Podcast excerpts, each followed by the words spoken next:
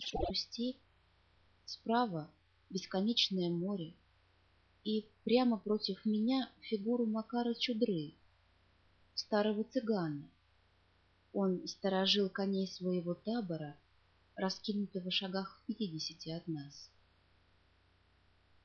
Не обращая внимания на то, что холодные волны ветра, распахнув чекмень, обнажали его волосатую грудь и безжалостно бьют ее, он полулежал в красивой, в сильной позе, лицом ко мне, методически потягивал из своей громадной трубки, выпускал изо рта и носа густые клубы дыма и, неподвижно уставив глаза куда-то через мою голову, в мертво молчащую темноту степи, разговаривал со мной, не умолкая и не делая ни одного движения к защите от резких ударов ветра. «Так ты ходишь? Это хорошо. Ты славную долю выбрал себе, сокол. Так и надо. Ходи и смотри. Насмотрелся? Ляг и умирай. Вот и все. Жизнь. Иные люди», — продолжал он, скептически выслушав мое возражение на его «так и надо». «Эгэ, а что тебе до того?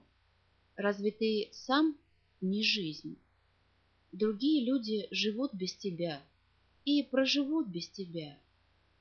Разве ты думаешь, что ты кому-то нужен? Ты не хлеб, не палка, и никому не нужно тебя.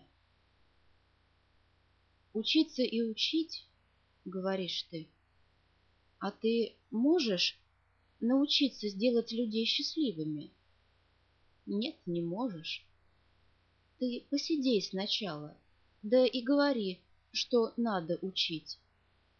Чему учить? Всякий знает, что ему нужно.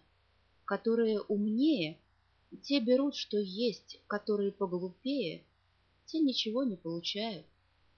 И всякий сам учится. Смешные они, те твои люди, сбились в кучу и давят друг друга. А места на земле вон сколько.